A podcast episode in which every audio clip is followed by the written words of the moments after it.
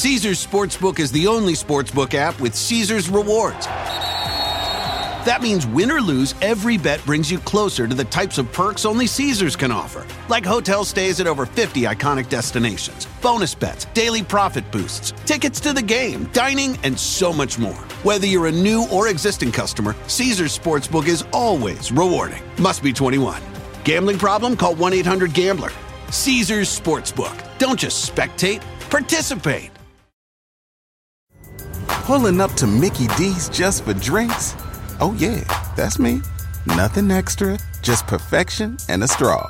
Coming in hot for the coldest cups on the block. Because there are drinks, then there are drinks from McDonald's.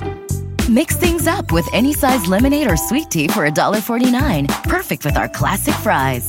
Price and participation may vary, cannot be combined with any other offer.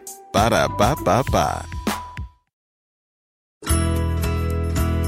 It's Friday, January 9th, 2015, and you're listening to Inquiring Minds. I'm Indre Viskontas.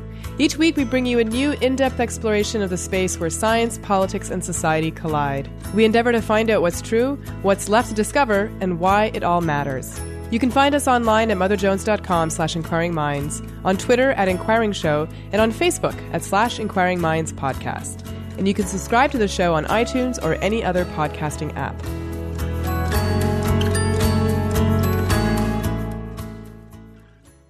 Joining me once again as guest host is Kishore Hari. He's the director of the Bay Area Science Festival and a herder of nerds in the Bay Area and elsewhere. You can find him on Twitter as at Science Quiche. Now, we've had Kishore on a few times at the beginning of the show to talk about science in the news with me, but this week we actually handed him the mic and he did the main interview. So, Kishore, welcome back to Inquiring Minds. It's great to be here. So, who did you have?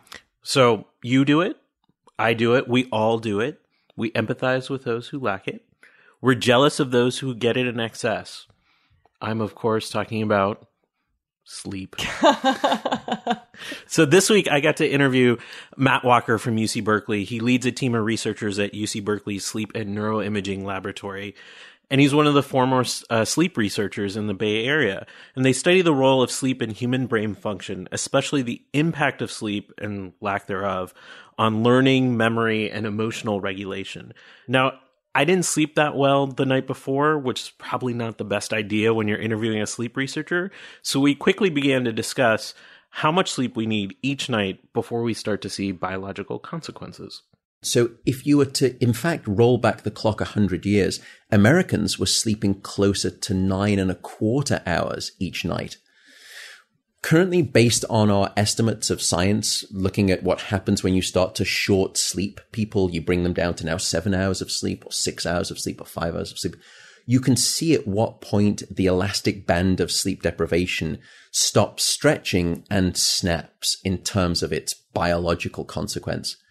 And so you can essentially look at sort of like a dose response curve of sleep deprivation and say, how much do you really need to prevent all of these impairments that happen when you stop sleeping sufficiently?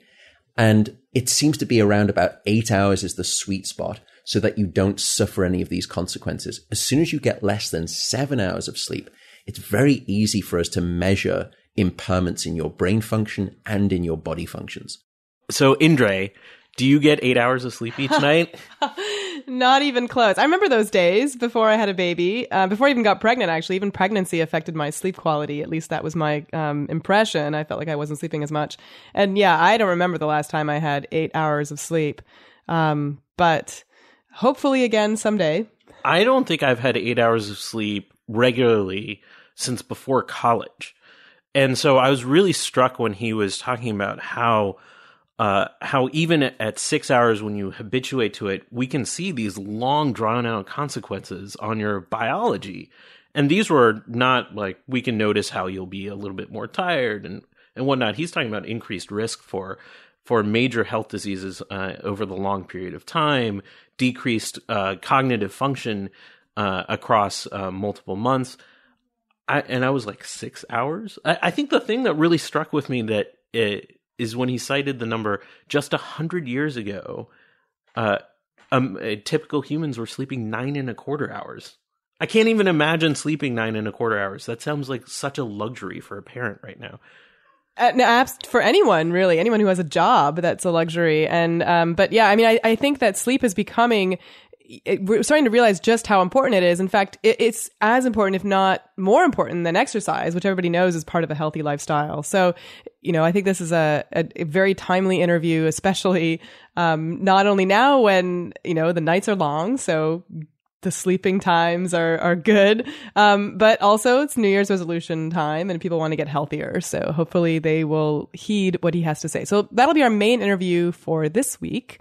Um, but first, let's talk a little bit about some science in the news. Um, a couple things caught our eye. Uh, one, uh, you brought to my attention the fact that the British Medical Journal every December publishes a spoof issue. So that is the articles in the journal are not you know, they're not strictly um, science, except, well, they kind of are. They're not false. They're just um, articles that are sort of ridiculous. It's meant to be a joke. They've been doing this for a number of years. And a friend of mine um, wrote an article for The Atlantic highlighting uh, a recent paper that came out showing how often these joke papers are actually being cited by real publications. Like Yeah, so they don't get the joke. I know. So let's back up for a minute. So, you know, the papers that would be something like, um, you know, what, what, what were some of the recent ones? My favorite one is that um, men die younger than women just because they're a little bit more stupid. Just a little bit, not like egregiously so, just a little bit more So, and, and they're based on real data collection, you know, except of course they're perhaps, perhaps the method of collecting data is I think not the conclusion is incorrect, And, let's just say. and certainly their interpretations are a bit far fetched. Um, but for example, there was another paper that was published about the role of prayer, uh, far off prayer that often gets cited as an example of the fact that, you know, people believe that prayer is really helpful in, in changing aspects of your biology if you're sick. So for example, these are people who had a bloodstream infection. So something pretty specifically biological. And, uh, they were prayed for from people who were many, many miles away. And people often cite the data that show that those people that were prayed for did get better, um, as evidence that prayer works. But the, but the interesting thing was, is that some of these people were prayed for for 10 years after they had the illness, and some of them were already dead. Now, the, it, to be fair, these papers tend not to make it far. They get published, which is a problem in and of itself. But oftentimes they're sort of viewed internally in the science community as sort of a litmus marker. Oh, you're citing this kind of joke paper. But I think the uh, the part that really struck me is not how ridiculous some of the assertions are and like how could anyone cite this. It's how many times they get cited. There was a study uh, that referenced the energy expenditure of teenagers playing video games as a joke, and it's been cited 400 times according to an estimate from uh, Google Google Scholar, which just seems like an extraordinary amount. I don't think I've had a paper that's been cited 400 times. Uh, how uh, these get a little bit out of hand, and so um, I I think there's some question marks within the um, within the community now. Like, should this be happening? Not so much should the British Journal be putting this out. Is is how can we kind of stop them from sort of archiving this so people actually reference the these papers? Well, I think the bigger question is, you know, it shouldn't be enough to just use sort of an argument from authority, right? Oh, well, it was published in the British Medical Journal, therefore it must be true. I think that's what we really need to start questioning is that, yeah, sometimes the British Medical Journal actually publishes farcical papers. So just because it was published there, it doesn't mean that it's the truth as we want it to be. So, you know, I think that that's something that we start to need to need to educate the public more and more that Frankly, I don't think they should. I mean, you're you're right, but frankly, I hope they don't do anything about it because this is the I get the same joy about this as as when I see friends on Facebook cite articles on the Onion with all seriousness.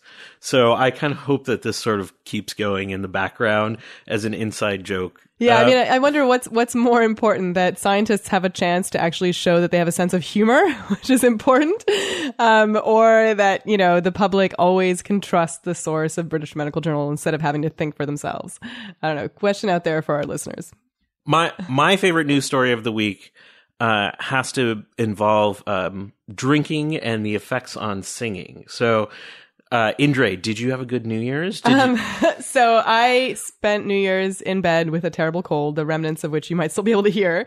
Um, so yeah, which so you didn't depressing. have a hearty night of singing and drinking on New Year's Eve. no, unlike all the other New Year's Eves that I've spent in my life. But to many of our nis- listeners who may not know, Indre is a trained classical singer, and I'm curious what how do you perform when you've had a, a drink or two on in terms of your own uh, vocalization? Let's just call it. Ah, well, it depends. It depends, first of all, what the drink was. So if there's just a little bit of a drink, you know, like a little cognac before you go on stage, takes the edge off, usually doesn't affect my sound, maybe just gets rid of some of the nerves that are creeping in. Uh, but anything more than that is problematic for me. What I find goes first is my sense of pitch. Uh, so I have much more trouble hearing the correct pitches and knowing whether or not I'm in tune. And if I've ever listened to myself singing uh, intoxicated, it is remarkable how out of tune my singing really becomes. Well, thanks to researchers at the Oregon Health Sciences University, your internal individual results have been corroborated. They actually did a study which was published last week in PLOS One uh, that took a look at zebra finches and they fed them essentially a spiked fruit juice. Just like those old school parties with the punch bowl and somebody put something in it, uh, they fed these uh, finches who are often studied because their vocal boxes are somewhat similar to humans. So it's been long studied these songbirds in terms of as an analog for for human speech, and they had them sing as they normally do, whether it be their mating songs or their social songs, and studied them at different levels of inebriations. They looked at their blood ethanol concentration uh, at different levels, and what they found is that yes, these birds started slurring their songs at certain concentration. Uh, and the other thing they saw was, uh, and I love this phrasing, is the entropy of the uh, of the song also changed, meaning got a little sloppy, and the amplitude, which and this is the most surprising result, the amplitude went down, meaning they actually got a little bit quieter, Huh. which Well- is the opposite of my sort of uh, um, uh, relation to drinking and singing. but I'm not a trained classical singer. Well, it also makes me wonder, though, if they were more improvising more. So, you know, you'd argue that in the jazz world or, you know, various other parts of musical culture where improvisation is important, you know, that's where drugs and alcohol seem to, um, people think that they enhance that creative juice, as it were. So I wondered if, uh, in some of these birds, you actually see novel patterns of songs, or do they just become, you know, less complex? I think that's where they left open a lot of uh, interpretation. I was really surprised by sort of the opening line of the of this paper that said uh, there's been no studies on humans on alcohol and their effects on sort of um, speech and uh, and singing in this kind of way. So this is sort of a novel area of study. I, I sort of thought somebody would have just happened to have done that by now. Um, so we don't know. I think that's a, a really good question. Uh, but I think my favorite piece of, of the of the paper has to be this direct quote. We note that both the alcohol and control groups sang robustly on all days. So so no matter what, doesn't matter what the alcohol concentration was, there was some robust singing happening. Excellent. Well, let's take a short break and we'll be back with Kishore's interview with Matt Walker. This episode is brought to you by Real Time with Bill Maher. Bill and his rotating panel of guest stars return for the 13th season of Real Time tonight at 10 p.m., 9 p.m. Central, only on HBO.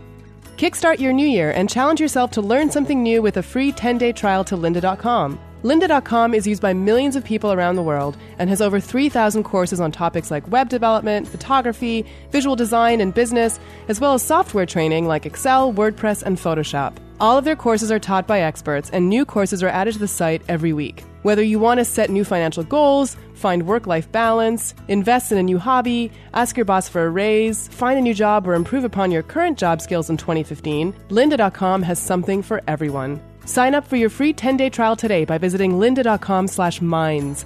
You'll get unlimited access to every course on lynda.com, and you also get access to watch these on tablets, iPhone, and Android mobile devices. There are courses like Getting Things Done, Business Writing Fundamentals, Small Business Secrets, Breaking Out of a Rut, and Foundations of Photography. Do something good for yourself in 2015 and sign up for this free 10-day trial to lynda.com by visiting lynda.com slash minds. That's L-Y-N-D-A dot com slash minds. Matt Walker, welcome to Inquiring Minds. Thank you very much for having me.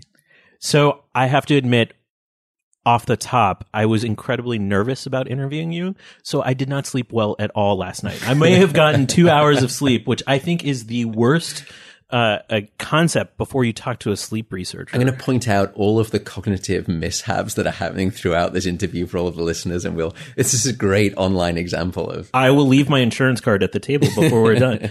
Uh, so the I have kind of some Luddite questions to really get out of there. It's like I had this really basic understanding of what sleep is. I know we dream and we go through these different sleep cycles, but um, my wife and I were talking, and she said, "Isn't that just the opposite of awake? Your brain kind of shuts down a little bit, and you you just are, are sort of on low battery at that point. Is that what being asleep is like in terms of brain activity?" Yeah, so nothing could be further from the truth in terms of sleep. We used to think that sleep was just a dormant state, that essentially the body rested and the brain switched off. And as a consequence, that's led, by the way, to a terrible stigma that's now been associated with sleep, which is laziness.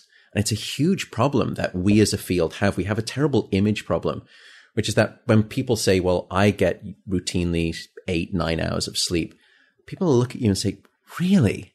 And, and the really sort of part comes from the fact that people are saying, gosh, well, aren't you a bit lazy? And the, the strange thing is that we never have that association across the lifespan. What I mean is nobody looks at an infant sleeping during the day and says, what a lazy baby, you know? Well, why?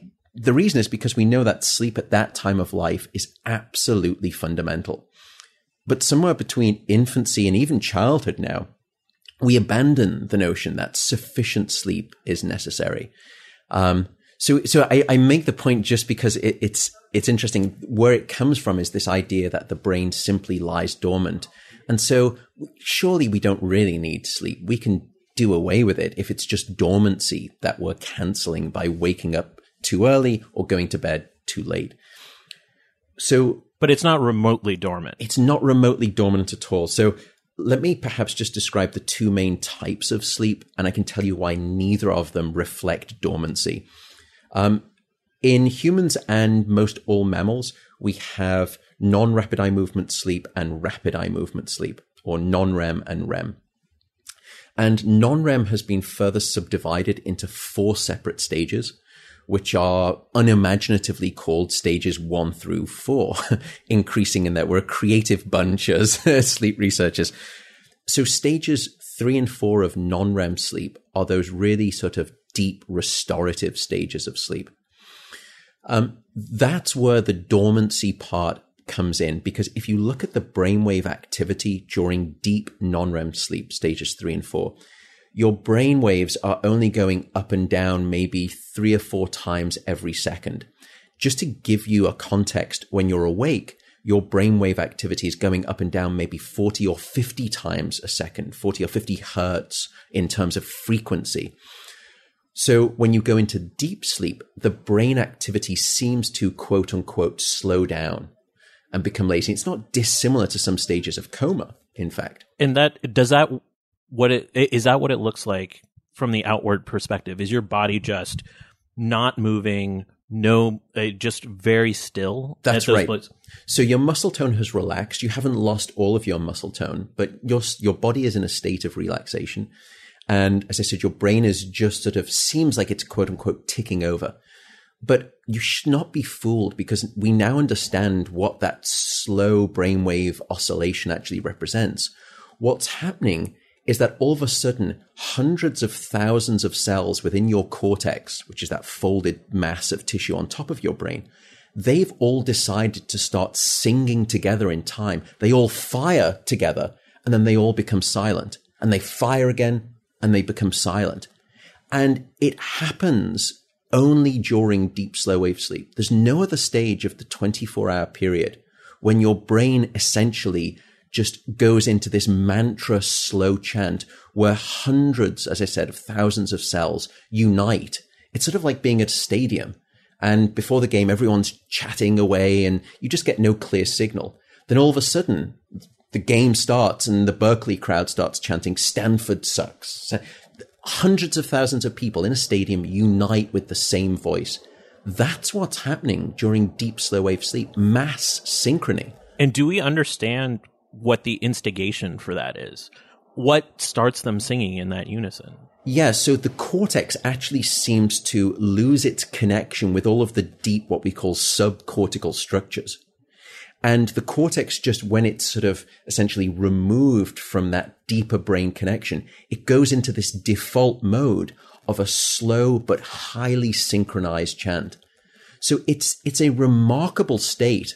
And one of the benefits we believe that, because you can then ask, well, why would the brain do that and what's it good for? It's essentially like long wave radio.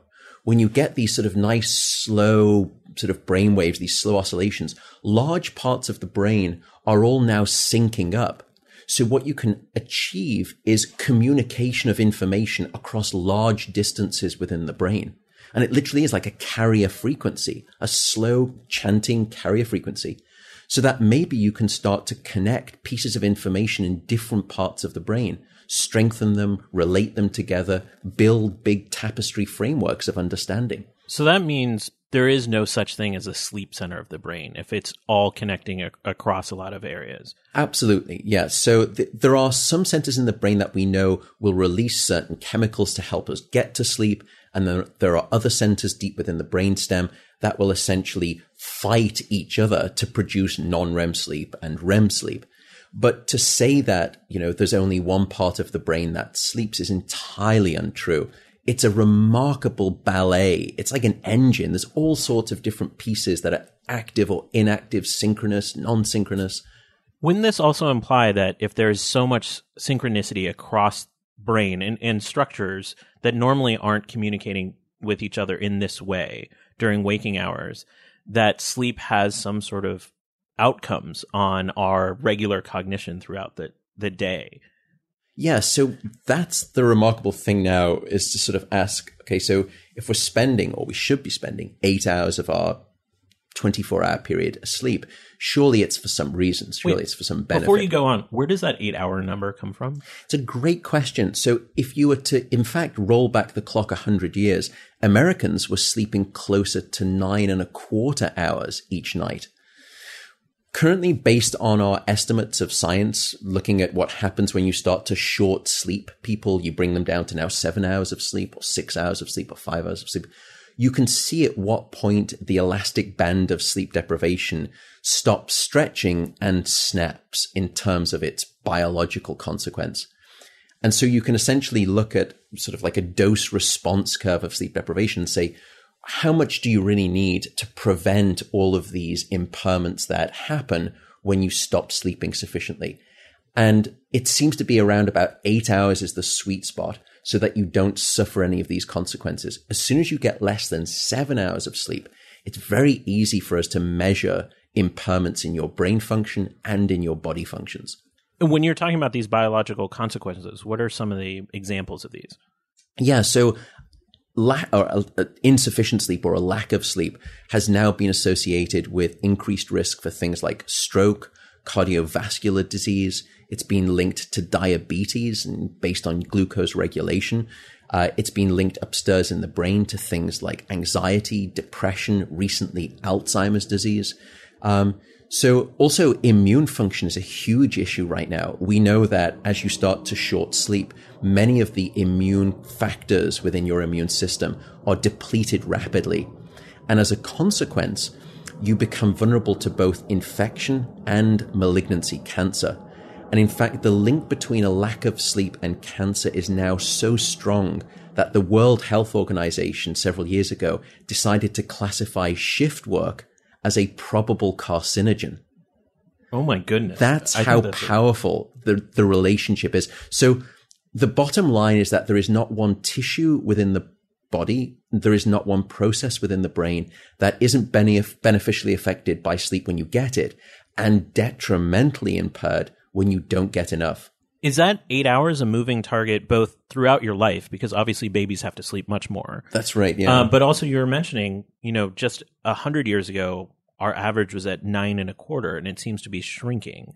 Are we actually also changing from ten thousand years ago? How much sleep humans were getting to to now? It's certainly possible, but our need for sleep uh, has not sort of decreased by one and a quarter hours within just a hundred years. I mean, hundred years in terms of evolution is nothing. It's no time It's for nothing, change at all. So that short sleeping that we're now suffering is a consequence of our lifestyle. It's not a consequence of evolutionary habituation. Um, so it's likely that our sleep need is even more than eight hours, but certainly getting eight hours seems to be sufficient so that you don't suffer consequences. That's, and those two things are different. You know, what would you like to be sleeping? But how much do you need to sleep so you don't suffer consequences? And eight hours is about that sweet spot. But at the same time, over our lifespan, it does change pretty significantly. It does change dramatically. So if you look even in utero before you actually come out into this world, the amount of time that you spend asleep is huge. It's maybe up to 90% of that time in utero is spent in something that looks like a sleep state. it's not so bad. It doesn't sound of- bad at all, doesn't it? I sometimes like to regress back to there myself. But, um, and then uh, when you're born, you can have rates of sort of 50, 60% uh, in the first 12 to 18 months. Of course, that's not in one solid bout, as many young parents will know. Infant sleep is what we call polyphasic. In fact, you're sort of awake for a few hours, then you sleep, and then you're awake for a few hours, and then you sleep. But the sum total is usually somewhere between 12 to 16 hours. And then gradually, as you progress through until adulthood, you get to this sweet spot of around about eight to nine hours. As you get older, there has been a misconception that older people need less sleep. And we now know that that's not true. It's simply that older adults don't seem to be able to generate sleep efficiently, and that's why they're not getting it. So it's not an issue of sleep need decreasing. It's an issue of sleep generation decreasing. Is that a consequence of biology, just natural aging processes, or a consequence of societal pressures, like you alluded to earlier? So for the aging component, it's a consequence of aging. So just a few, uh, just last year, we published some evidence that as you get old, your brain, just like your body, starts to deteriorate. But some parts of your brain deteriorate more quickly than others, unfortunately. Some of the places that deteriorate rapidly are the same areas that are important for generating sleep. And so it's now no surprise that as you get older and your brain starts to sort of what we call atrophy, so too does your sleep become disrupted. So for the, for the aging component, that seems to be a pathological circumstance. For young uh, adults uh, or adults in midlife, the reasons that we're not sleeping are not pathology there. It's actually societal. And there are a number of factors that have significantly reduced sleep amount in first world societies. So when a friend comes up to me and is like, eh, "I only really need six to Yeah. get by," Yeah. uh, is that just i- i- him being a, a, a little bit myopic about his own sort of need, or is that actually uh, is there so much inconsistency person to person on how much sleep they actually need to function at their optimal levels? Yeah, myopic would be um, a very sort of politically correct and eloquent way of describing it. Um, idiotic, maybe another one. Uh, and I say that I'm, I'm not trying to sort of belittle people, but, but one of the interesting things about sleep deprivation is that your subjective sense of what you think you're doing in terms of your sort of cognitive functioning and your body function. So your subjective sense of how well you're doing under conditions of sleep deprivation is a miserable predictor of objectively how you actually are doing. And it's one of the unfortunate consequences of sleep loss. You don't know the consequence of sleep deprivation when you're sleep deprived. So the analogy would be a drunk driver at a bar. You know, they've had maybe six or eight shots. They stand up, they pick up the car keys and they say, I'm fine to drive home. And my response is, no, I know that you think you're fine to drive home. Trust me, you're not. And it's the same way with sleep deprivation. That's why so many people say, no, I'm one of those people who can survive on six hours of sleep. So even habituation, like I do, I've been on six hours of sleep for 10 years, Yep. It, it doesn't change in terms It of the biology. It doesn't change, no. And you have to realize two things. Firstly, human beings are the only species that deliberately deprives itself of sleep. No other species that we've encountered seems to do that deliberately for no purpose. There are a few exceptions. For example, migrating birds during that migratory phase, they will undergo a sleep restriction. Turns out that they actually have little micro sleeps as they're migrating to try and get back some of that sleep. But fundamentally, human beings are the only uh, group of, of, of living uh, organisms that take away sleep from their lives without any benefit. Um, so, so my point is that as a consequence, evolution has never faced the challenge of coming up with safety net physiological schemes that can get you through sleep deprivation. So it's no wonder that there isn't anything that can sort of help you overcome it. Caffeine can help you a little bit with basic things like response times. Caffeine doesn't mask the remarkable impairments in systems of body and brain. Well, this is an excellent experiment because I'm just chugging down a coffee as we're talking. I have to this. say, yeah, I did note it's like sort of speaking to you know a sort of an uh, alcohol researcher, and you're there with a Budweiser as we're doing the interview. It's fascinating. But anyway, continue.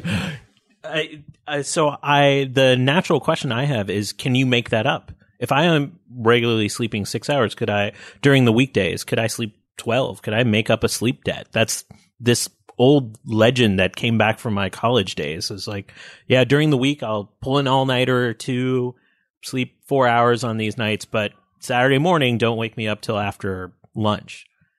Yeah, so I see that a lot in my students too. And unfortunately, sleep doesn't work like that. Sleep is not like the bank. You can't accumulate a debt during the week and then hope to pay it off later at the weekend. So in my students, it's something that I would describe as um, sleep bulimia. So, so during the week, you know, that they don't want to go to bed any earlier, but they have to wake up for classes. So they're short sleeping during the week and then they just binge at the weekend. They'll take 12 hours, 13 hours. So it's this real binge purge syndrome. And we see that even outside of the student boundaries. And many people in modern life take that approach thinking that they can pay back this debt. And it's not true for a number of reasons. Firstly, yes, you will sleep longer the night after a night of sleep deprivation. However, your brain never makes back up all of the sleep that it lost on that night of sleep deprivation. Even if you give the brain sleep ad lib, you give it as much opportunity to sleep as it wants, it never makes back up what it's lost in full. We also know there's consequences to that. So one of the functions of sleep is that after you've learned new information, sleep seems to grab a hold of those new files that you've created in your brain and hit the save button like a new Word document. What we've found is that if you teach people some information, have them learn on the first day, then you sleep deprive them the night after learning. Then you don't test them the next day. Instead, you give them all of the recovery sleep that they want on a second night and even a third night. And then you test them out on day four. They show no evidence of having been able to save and consolidate that memory. So the notion of an all-nighter, it it shouldn't actually benefit you in the long run in That's terms right. of your learning. That's right. So, in other words, sleep within the first 24 hours after learning is fundamentally necessary. So, if you don't snooze, you lose in that case. So what the heck is happening when you're sleeping that actually affects your cognition? So, it's a fantastic question. And what we found is that, firstly, well, sleep seems to do at least three things for learning and memory. First, sleep the night before actually seems to refresh and restore the learning circuits within your brain. So sleep is almost like a sponge in the sense, or the hands on the sponge, I should say. And it sort of almost wrings out the memory circuits of the brain so that when you wake up the next day, your brain is now dry and it's ready to soak up new information the next day. And if you don't sleep the night before, it's as though your sponge is waterlogged and you can't soak up any new files.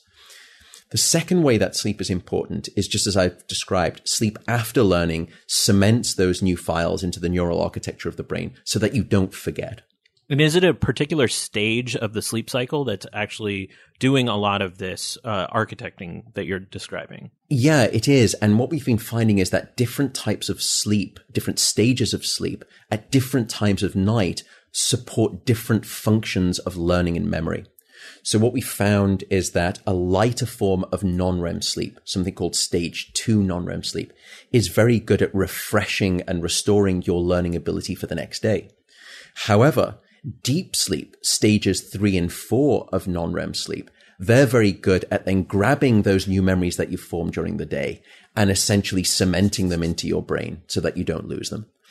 But then the third function that sleep seems to support is that it's a more intelligent integration of information. Sleep doesn't just take new memories and save them. It does that, but it does more than that. Sleep actually then takes all of the new things that you've been learning and starts testing the interrelations between those. It builds webs of association.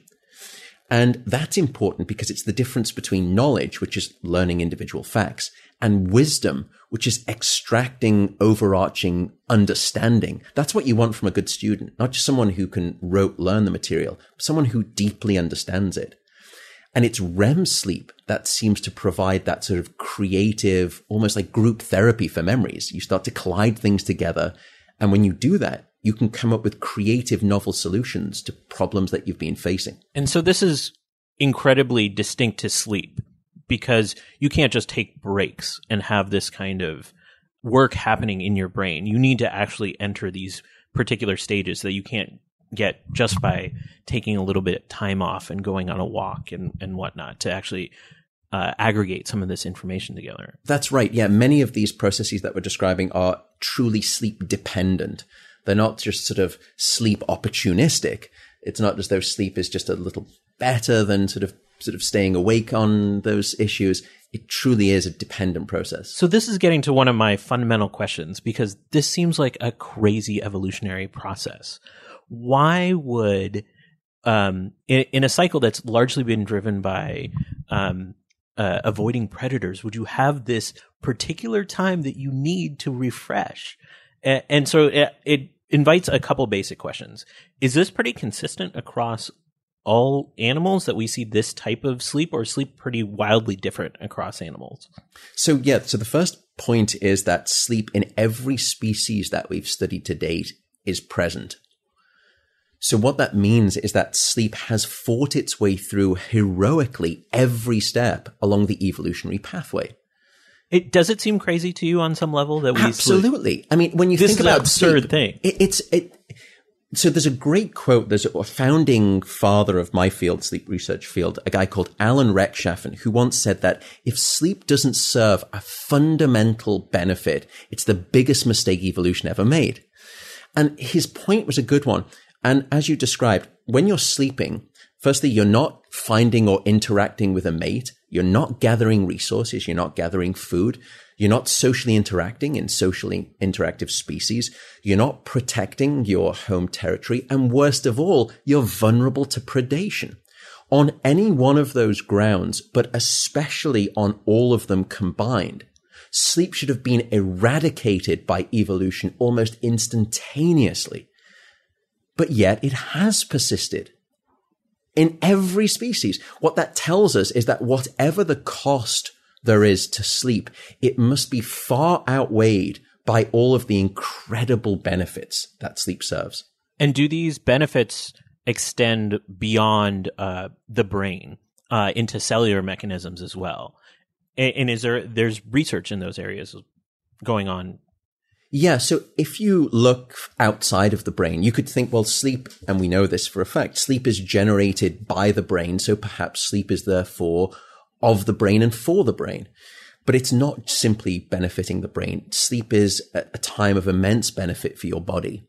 So, for example, sleep can regulate your glucose and it can sort of maintain your energy balance. And if I take you and I short sleep you and give you just five hours of sleep a night for five nights, and I measure your glucose regulation within your body, you are so profoundly impaired after just five nights of five hours of sleep that a doctor would classify you as being pre-diabetic at that stage. And that's why there's a link between a lack of sleep and type 2 diabetes, I should note. If you look at the immune system, if I give you just four hours of sleep for one night, your immune system function is impaired by about 70%, seven zero. So there's a catastrophic implosion of your immune system health. That's immune compromise to a remarkable degree. And I could go on. I could list other model systems as well. I could speak um, about uh, sort of cardiovascular regulation. Every one of the basic, what we call homeostatic systems within your body take a huge hit even just after one night of short sleep. And so, are you talking about the sleep in one consistent block? Or because most animals, like thinking about, you know, cats that I've had are sleeping for, you know, five minutes, 10 minutes and always have kind of an eye open, keeping an eye on what's going on. Yeah. So is this sort of monophasic, uh, as you described earlier, uh, a particular human trait that is important in some way, or could we be looking at this as we just need a total of that kind of amount of sleep? Yes, it's actually a, a fundamental question and one that still remains debated, which is how should we as human species be sleeping? Many of us think, well, we should sleep at night, and that's true. But there's also the argument that we should be sleeping what's called biphasically rather than monophasically. We should have two bouts of sleep. But the two bouts of sleep happen in this way. If you look at cultures that have not been touched by electricity, they tend to have about a six and a half hour period of sleep at night, and then they have about an hour and a half in the afternoon. That sort of siesta right about three o'clock. Yeah. Right, exactly. And what's interesting is that if you if you go to sort of a boardroom around that time after lunch, you know, and you look at people and observe them around the table, you start to get these strange head nods, that these dipping head nods. Now, it's not that people are listening to good music. What's happening is that people are falling prey to a pre-programmed, genetically determined dip in your physiological alertness. We all experience it and we can measure it in everyone. And what that tells us is that perhaps we have been genetically programmed to have two phases of sleep, not one. We should be sleeping in this biphasic pattern. So people like Edison, for example, have a lot to answer for in that sense. So the jury is still out. Certainly maintaining at least a sum total of eight hours within 24 of sleep absolutely seems to be essential. I'm sort of amazed that we've come to all of these conclusions in what seems like a short period of time. The sleep research in and of itself as a field is young. Is that isn't that right? Yeah, well, it's interesting. We only discovered that we had two types of sleep, non-REM and REM sleep, back in uh, 1954. So it's the same time that we discovered DNA, in fact. But what's interesting is that you could argue we in the sleep field, our progress has been, I would argue, remarkable, but perhaps not the remarkable acceleratory trajectory that you've seen with genetics and DNA when that's sort of following that discovery. But certainly my field is, you know, only a half century old, which is nothing in, in science really. And which brings me to one of the things that I've been most curious about is how do you actually conduct some of this research? I, I kind of have this this vision of like all these sleep deprived students wandering around campus, and you just sort of keeping an eye on them. So I'm I'm really curious how you uh, how some of these studies look and feel, and what's it like to actually be in one. Ha- have you actually ever been in a sleep study? I have, yeah. So yeah, we actually do do it. We we have huge nets and we go out around the campus and we kind of snag, throw them over these students. No, um, around so, three o'clock, you go yeah, out around three o'clock. Well, actually, they're they're routinely sleep deprived around the clock, so we've got no shortage, like butterfly nets and all that good stuff. So um, so firstly, I I have been uh, in sleep studies myself. Absolutely, I've been sleep deprived myself, but I have to say with a caveat sleep research is not without a sense of irony because to study this process, you have to deprive yourself of the very same thing. You know, we have to stay up at night looking at these brainwave traces as we're recording these individuals. Um, so, so the way that we tend to do these studies is that we have a sleep lab here in this building. Um, it's in the basement and we'll either bring participants in and apply electrodes over their head and their face and we'll measure these different stages of sleep or we'll bring them in and we actually won't let them sleep. We will monitor them under full supervision. cruel.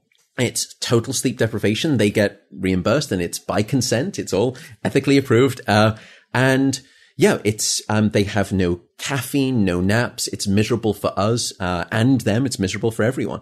Uh, so we do these studies where we can essentially ask, what happens when you take sleep away? What happens when you give sleep back? What is it about sleep when you're getting that? Sleep that's promoting these benefits? Is it REM? Is it non-REM? Is it all of them? Is it none of them?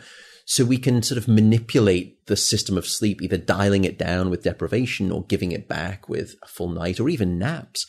And then start to assess what's going on in the brain with things like MRI scanning technology and, and see if we can start to understand and dissect the benefits and the detriments of sleep and sleep deprivation. This might seem a ridiculous question, but is the bulk of our understanding of this field based off of the sleep patterns of 18 and 21 year olds at on college campuses? Um, like much of psychology to a degree, but one of the, but perhaps even less so than other fields, though, I would argue, because sleep changes so dramatically across the lifespan that we've, we have not been given the excuse to only study young, healthy college students.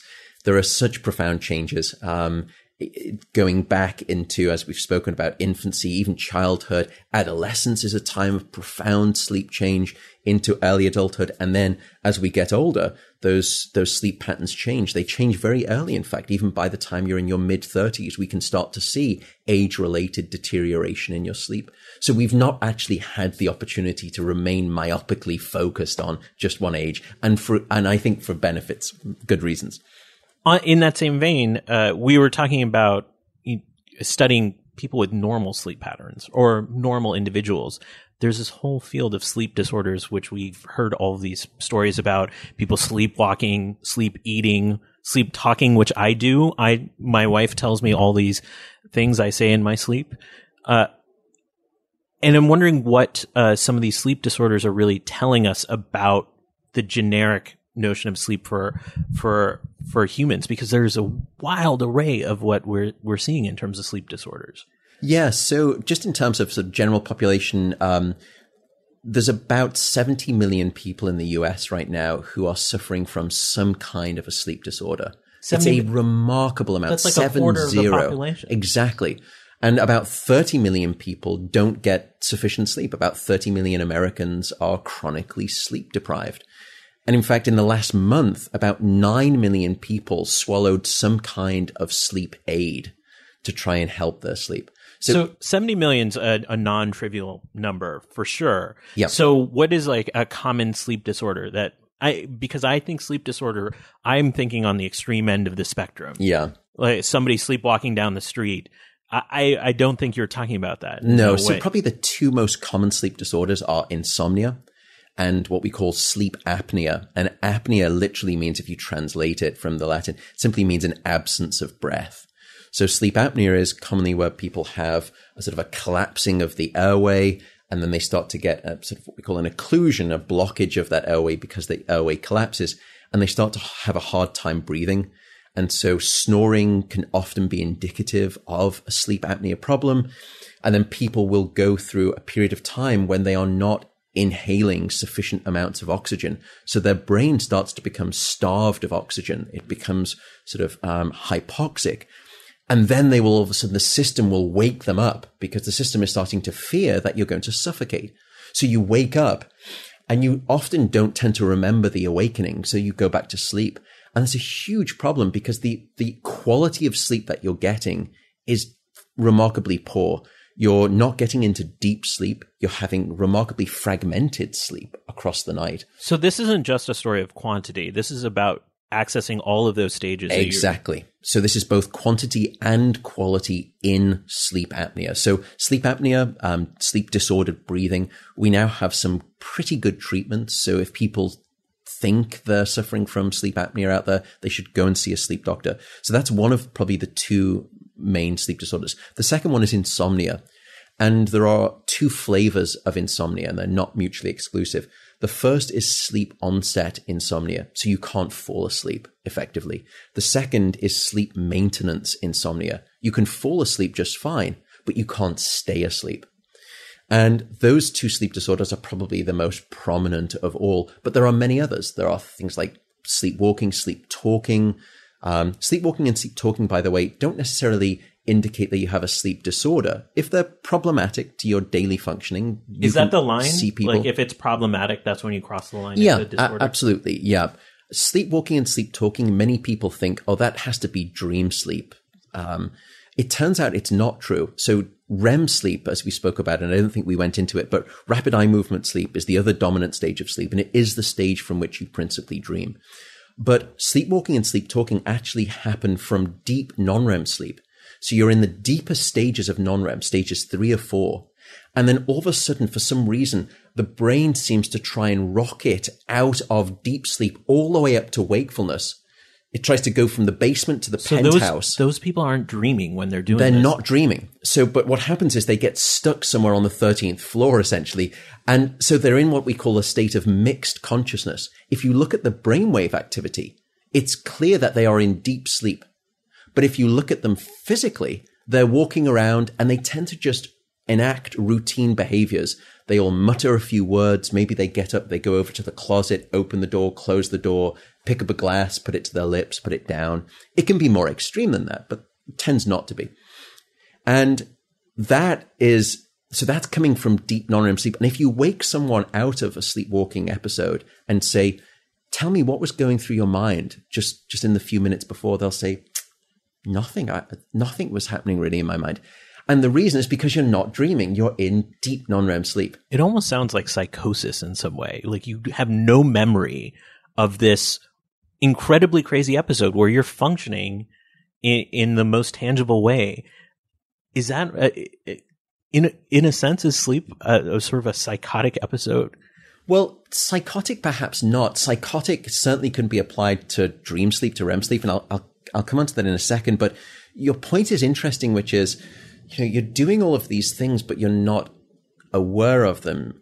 And what's sad and interesting is that some people in sleepwalking episodes have actually murdered other people. So there's a famous case now about uh, a guy in Canada, a guy called Ken Parks, who, according to uh, the legal case, he woke up, he fell asleep on his couch. He woke up in the middle of the morning, about 2 a.m. in the morning. Um, he drove about 15 miles and he went through approximately three or four sets of traffic lights, probably more. He drove out to his in-laws' house, his mother and father-in-law. He went into their house. He um, stabbed his mother-in-law to death and strangled his father-in-law unconscious. His father-in-law survived. And then he got back into his car and only when he was driving back home did he quote unquote wake up. He looked at his hands, which had been dramatically severed from the knife. He'd sliced his own hands. He went straight to a police station with blood all over him and said, something's happened. I think I may have killed some people. And he ended up being acquitted of murder based on the fact that he was suffering from a sleepwalking episode. And because he was not consciously aware, he, he, he was not culpable for his actions. And so he was.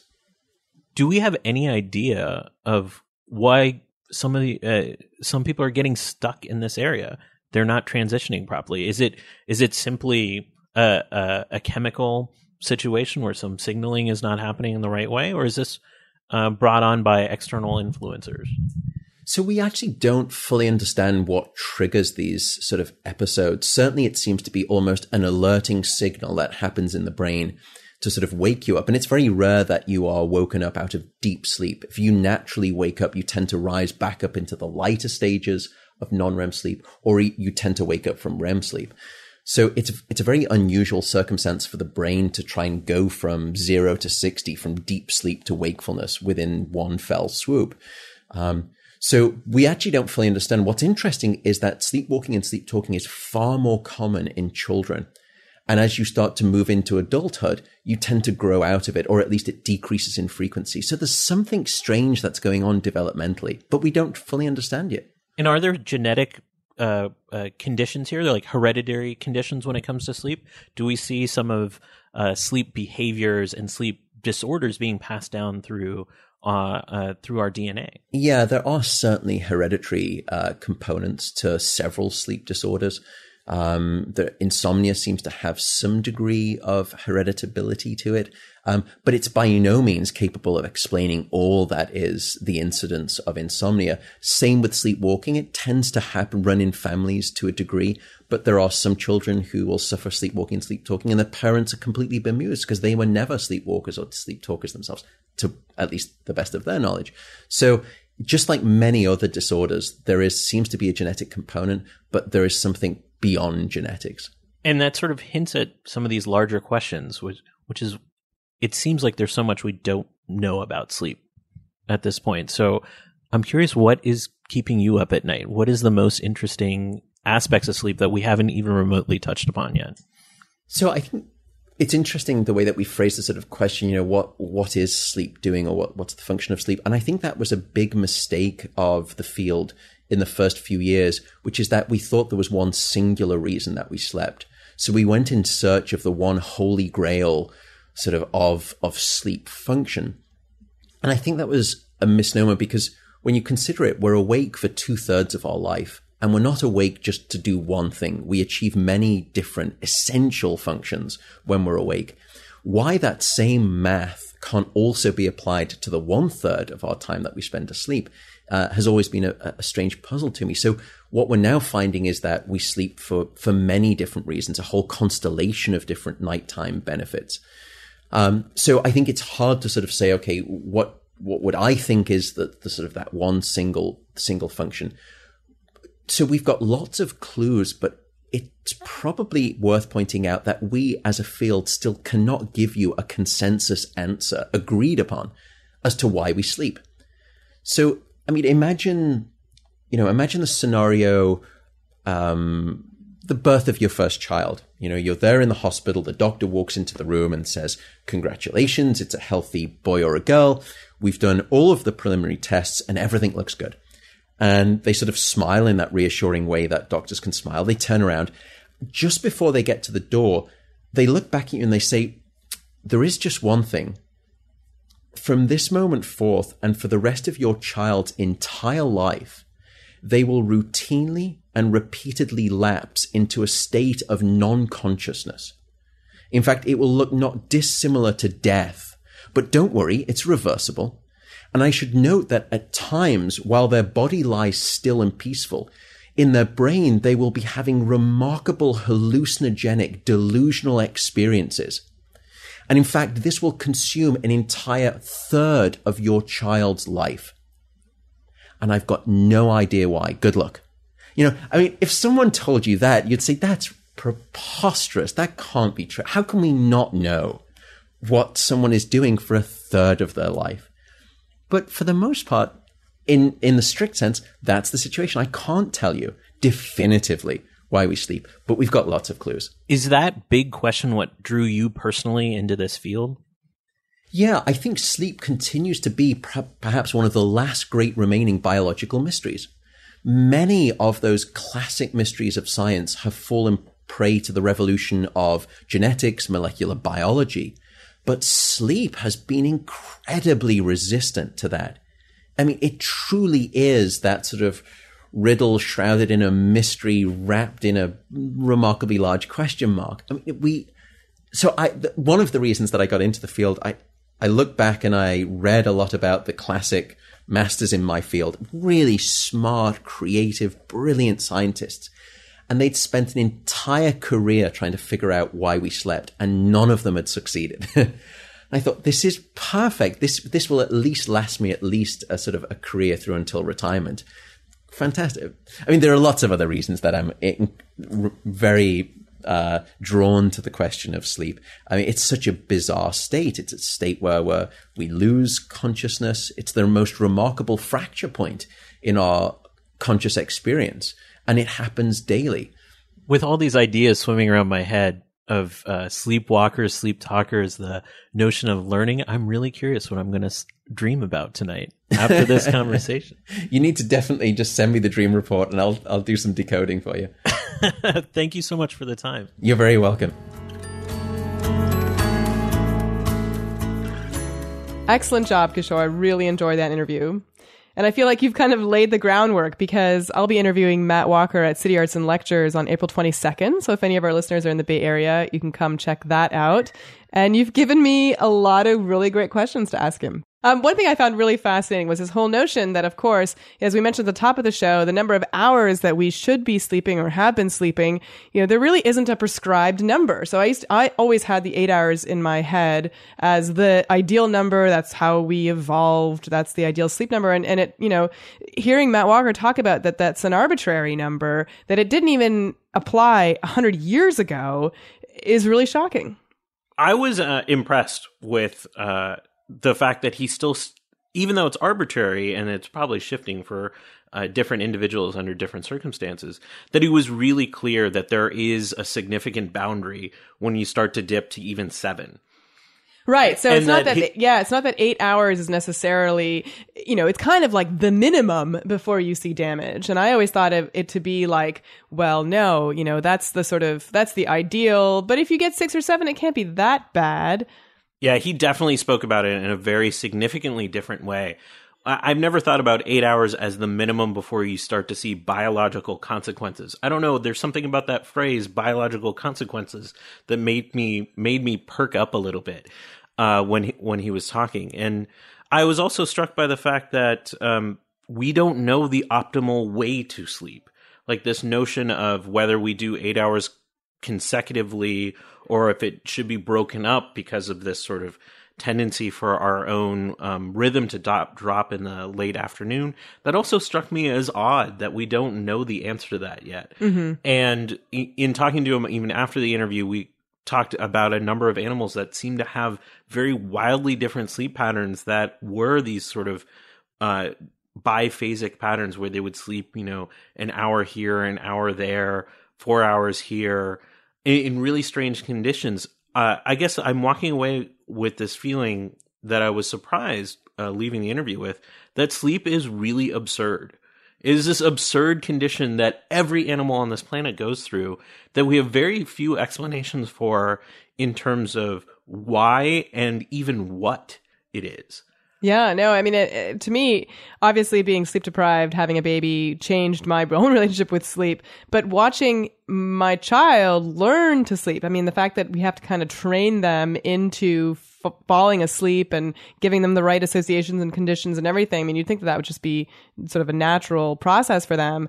Um, and yet, you know, it, it- it's really interesting to me to watch him develop and change and how the nap and sleep patterns are really a big part of that. So, um, so thanks for enlightening us. It was great. I'm really interested in exploring sleep efficiency more. The the sort of phrase he threw out in the end about how as we age, we become less efficient sleepers. So I I right after the interview, I downloaded a sleep app to track how well I sleep uh, to try to increase that sleep efficiency. And I got to say, um, that interview scared me. So I've been sleeping eight hours a night ever since then. It didn't hurt that I've been on vacation a little bit since then. Um, but honestly, I feel a lot better. Yeah, good for you. Well, I hope to get there someday soon. so that's it for another episode. Kishore, thanks for doing the interview and for being on Inquiring Minds. It was a pleasure to be here. And I want to thank our listeners also for joining us for this installment. You can visit our website at motherjones.com slash inquiring minds. You can find us on Twitter at Inquiring Show, on Facebook at slash Inquiring Minds Podcast, and you can send us comments, feedback, future guest ideas, your own sleep trackers, or anything else you'd like to inquiringminds at climatedesk.org. Inquiring Minds is produced by Adam Isaak in cooperation with the Climate Desk, a journalistic collaboration in partnership with The Atlantic, the Center for Investigative Reporting, The Guardian, Grist, Mother Jones, Slate, Wired, and The Huffington Post. Our music is provided by award winning producer Rian Sheehan, and I'm your host, Indre Viskontas.